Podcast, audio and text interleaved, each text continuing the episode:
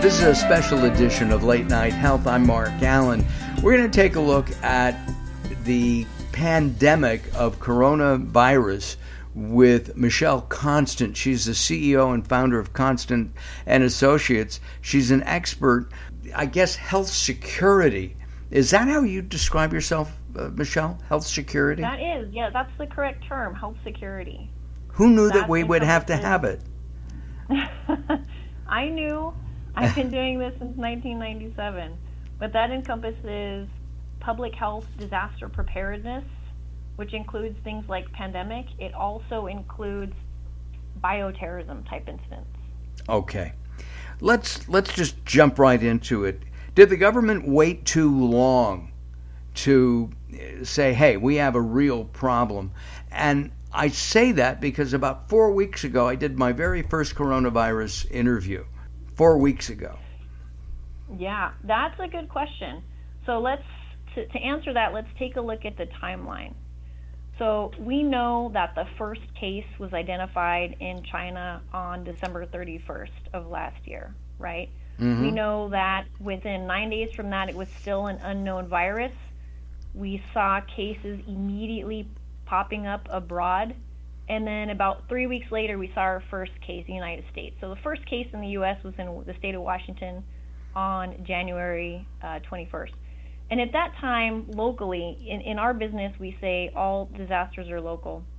So at that time, locally, they did move forward with something called non pharmaceutical interventions or NPIs.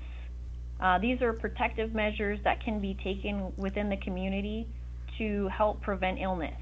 And, and they did that because we know that there's currently no vaccine and there's really no medication used to treat it. Um, some things to think about when we are talking about non pharmaceutical interventions are the implications of these NPIs. And the government has to really seriously consider the implications of these NPIs. So, for example, if we look at travel restrictions, you know, it's easy to say, oh, you know, they should have implemented travel restrictions sooner. They had, you know, should have been more strict about things. But we have to look at some of the ripple effects. So, you know, for travel, you are looking at economic impacts to anybody that would be in the travel industry. Um, you know, you're you're talking about how airlines are affected, airline staff are affected, hotel staff, you know, check-in staff, bellhops, cooks, shuttle services, you name it. Uh, you can take another example of social distancing that we're seeing now, especially where I'm at in Los Angeles and that can have severe economic impact. Four to six so, feet is uh, that is that what you're talking about, or is that, or or are you talking about, uh, you know, let's not do conventions and have dinner with 87 people? now it's 50. That's all included in there when we talk about social distancing. So you know that can be reducing traffic in restaurants, which is an announcement that we saw released by the mayor of Los Angeles yesterday Doing something like that can, of course, affect income for cooks, for wait staff, for cleaning staff. Uh, it does include the sporting events. We've seen a number of restrictions around that. Concerts, think about all the people that are employed um, by the by the concert industry. With schools, I mean that has significant ripple effects. So I'll, I'll give you an example of that. For schools, if a parent needs to stay home because the school is closed, that parent could lose wages. And for for some people, that's that's not a big deal, but for other people, it's a very big deal. It can be absolutely devastating. Uh, another thing to think about with school closures as a measure of social distancing is, you know, for a lot of kids, the meals that they get at schools are the only meals they get for the day. So, you know, these are all some of the things that the government has to consider when they move forward with um, proactive protective measures Michelle, let me interrupt you for a 2nd mm-hmm. the, but the question is did the government wait too long to say, hey, look, wash your hands, stay away from people, we have a problem, we're not sure exactly what it is yet, it's called the coronavirus. Should they have done something in in the middle of January as we saw what was happening? We saw that the government has been very proactive with releasing information. I am on the CDC website all the time. I also check several websites from uh, local health jurisdictions. As somebody who's been in the industry for as long as I have, I can tell you that they have grown leaps with their ability to push information out and push information out across multiple channels. So now we're seeing information being released not only through tra- traditional media like the news, but we're also seeing information released across social media Facebook, Twitter, even Instagram accounts. And we saw initially that there was information about uh, what the symptoms of the illness were, but part of the issue is that it's an unknown virus. And as I've watched this event unfold, I've seen the characteristics of the symptoms be modified to some extent. Uh, so there were a lot of unknowns for the government. Also, again, with the protective measures and the non pharmaceutical interventions, there is a heavy weight that has to happen. There's a balance between what's necessary to protect the public given the risk versus the significant ripple effects that these um, protective measures can cause. So I'll give you some numbers just, just as an example. Sure. So right now, right now, as of today in Los Angeles County, we know that 69 people have tested positive for COVID-19. If you look at the population of LA County, on the conservative side, there's 10 million people across Los Angeles County. So that means that the total percentage of people in LA County that have been tested positive for COVID 19 is 0.000069, right? Mm-hmm. So that's the total percentage of people that have been tested positive for COVID 19. We also know that 80% of the people that get the disease have a mild case. Now, quote unquote mild case is still not comfortable. You can still have a fever, it can still be very uncomfortable, but it is in fact a mild case. And and let me let me interject again, and that is yeah. that it's like having a bad case of the flu.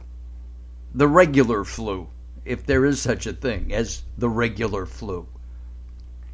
Yeah, it I mean a, a mild case could be could look like a bad case of the flu. There are some specific symptoms associated with COVID 19, though, that are different.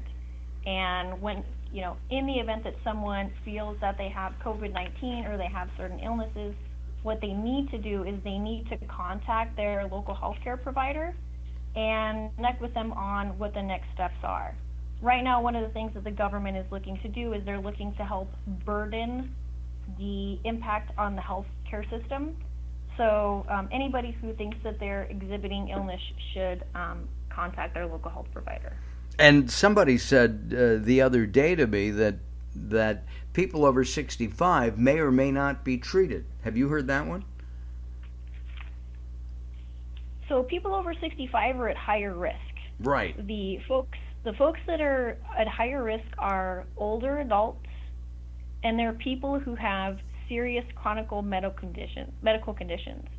And that can include things like uh, lung disease, diabetes, and heart disease.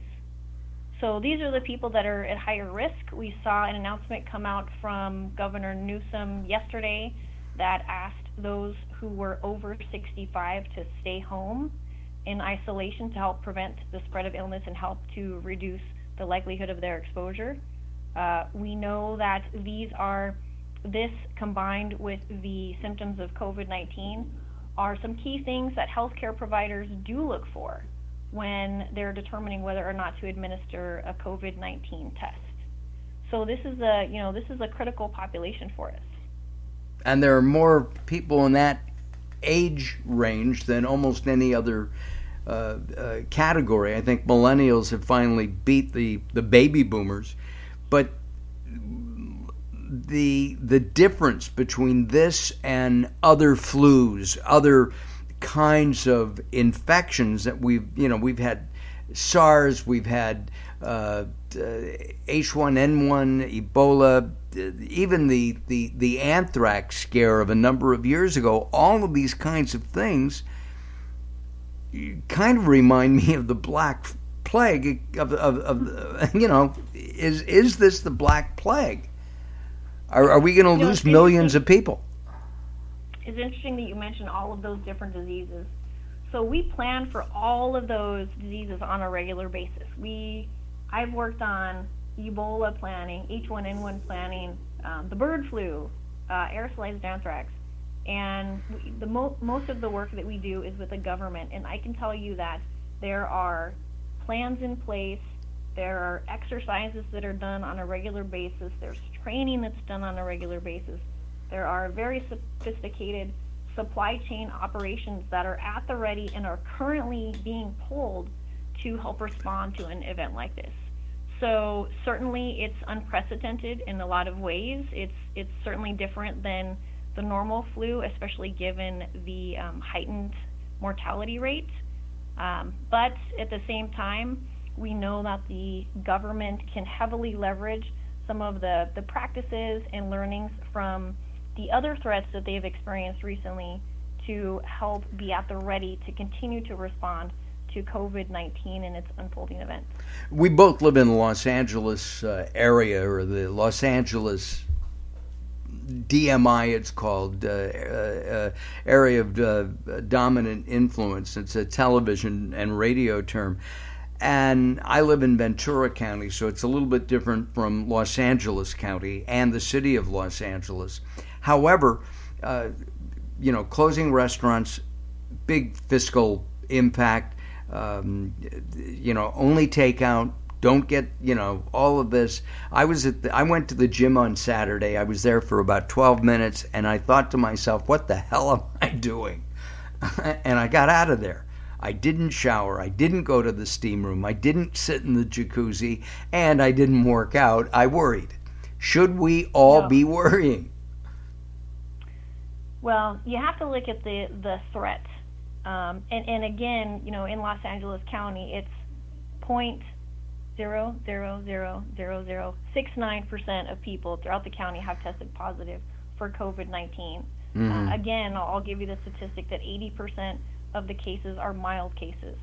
So while we're certainly seeing a spike in the number of cases, I watch and see how many cases are identified here in Los Angeles County every day. We're seeing a spike. There is an uptick. And with the healthcare system, they are certainly seeing an influx of patients presenting with, they call it influenza like illness or ILI. Uh, at the same time, we do know how it spread, and folks should take comfort in knowing the way that it spread for the most part. And you can take basic precautions to protect yourself from getting the disease. And those basic precautions precautions are hygienic practices. So one key thing to do, and I'm sure you've heard of this, but I, I, I think it merits repeating, is when you wash your hands, make sure you wash your hands for 20 seconds. 20 seconds, and that's kind of a long time, but because there's so much anxiety going around, specifically about COVID 19, take it as an opportunity for some self soothing.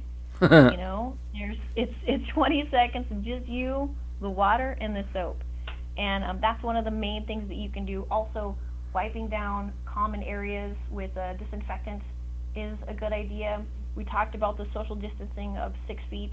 So, you know, I I don't think there's concern for utter panic, but there certainly is concern for heightened hygienic practices and being alert to the information that's being released by the local health department. They will let you know when you need to take additional measures. And I know that there's information that's available from different news outlets, there's information available from the World Health Organization, from the CDC. The uh, entity that you want to pay the closest attention to is your local health department because your local health department will be providing recommendations and guidance based on the threat in your area. We- and for us, again, it's Los Angeles County. We did a, a, a, segment uh, earlier today with Dr. Earl Mindell about, you know, boosting your immune system across the board, you know, taking supplements, uh, uh, doing, you know, at least mild exercise, which is a good thing to do, uh, coronavirus uh, or not, and how to boost your uh, immune system. I think that that's an important thing to to consider. And again, here at Late Night Health, we encourage people to take their own health care into their own hands. If they want to follow traditional or alternative, if they want to blend the two, whatever is good for you is is what you should do. I went to the market. I got up early this morning. My wife thought I was nuts, hmm. but I went to the market just to see what was going on. And mm-hmm. first of all, the people are very nice. You know, one package of hot dog buns, and mm-hmm. one lady said to the other one, "Go ahead, it's all right. I've got some more." Uh, you know, the people are being very nice. But the woman in front of me had at least a 40, 450 to six hundred dollar basket of food. Oh boy. Yeah, I know. Hmm. It, it's it. Should we be stocking up? I mean, hoarding, if you will. So, as a measure of disaster preparedness, it's a good idea to have two weeks of supplies on hand, regardless. And the supplies can consist of um, non-perishable food, uh, additional medication, water, and so forth. So two weeks is the practice, and two weeks is what's currently being recommended by the government. Now, there is an exception to that. If you are a member of a group that's at higher risk, like again, older adults, people who have serious chronic, uh, chronic medical conditions, you should consider having even additional supplies than the two weeks. Uh, the government is recommending, quote, several weeks. So, you know, it's appropriate to stockpile. It's something that hopefully folks are doing on a regular basis as part of regular readiness measures. But if you are one of those most at risk groups, it's also appropriate for you to take additional measures and have more supplies on hand at home. I'm going to go back to my first question uh, as we we wrap up uh, uh, our, our our talk together. I, you know, as we do this, uh, as we go through the the the coronavirus debacle, if you will. Uh, if it's all right, I'd love to check in with you every every little bit.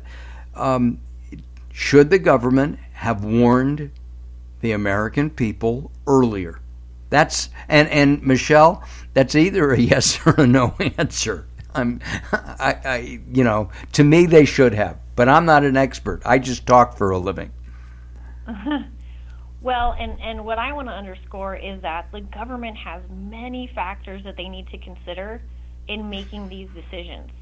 So we look at this, you know, the first case was identified on December 31st. We are under 90 days since the first case was identified. And that first case wasn't identified in the United States; it was identified in China. Right. Um, and I understand. I understand that, but we we apparently we saw that it was spreading. It went to Iran. It went to Italy. I mean, Spain closed down. Germany has closed down, but they seem to have reacted faster than we did. Mm-hmm. And and while we had these, you know, uh, uh, uh we had plans in place, should we have at least said, hey, folks, we may have a problem. Be careful.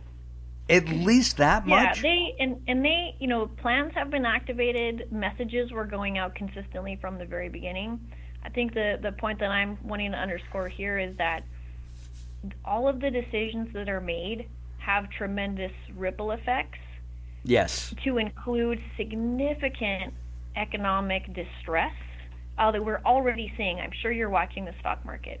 Eh, you know, local economies are affected, the global economy. But but I think the point that uh, that I'm trying to make is that the the government must consider the ripple effects, sure. so that you don't have a secondary disaster. We know that this won't last forever.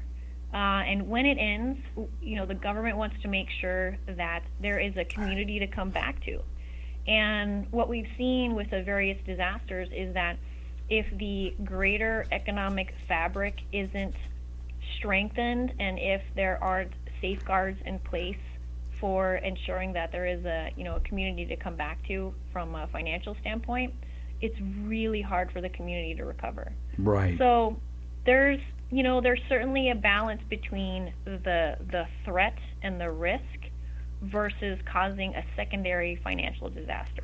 Uh, let me, you know, something that just popped into my head. I was uh, with a friend of mine the other day, and actually at a at a bank, and we were talking, and apparently there are some vaccines that have been developed Uh, the Israelis have, a, have said that they have a vaccine and a testing system that's very effective. We know that the Israelis uh, do some really tremendous things.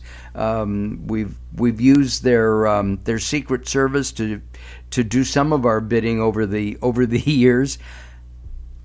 Why can't if they have a vaccine and it's apparently an oral vaccine? Why why can't we get it? I mean, I know the FDA, and that's another story. Mm-hmm. Um, but if it's effective in Israel, wouldn't it be effective here too?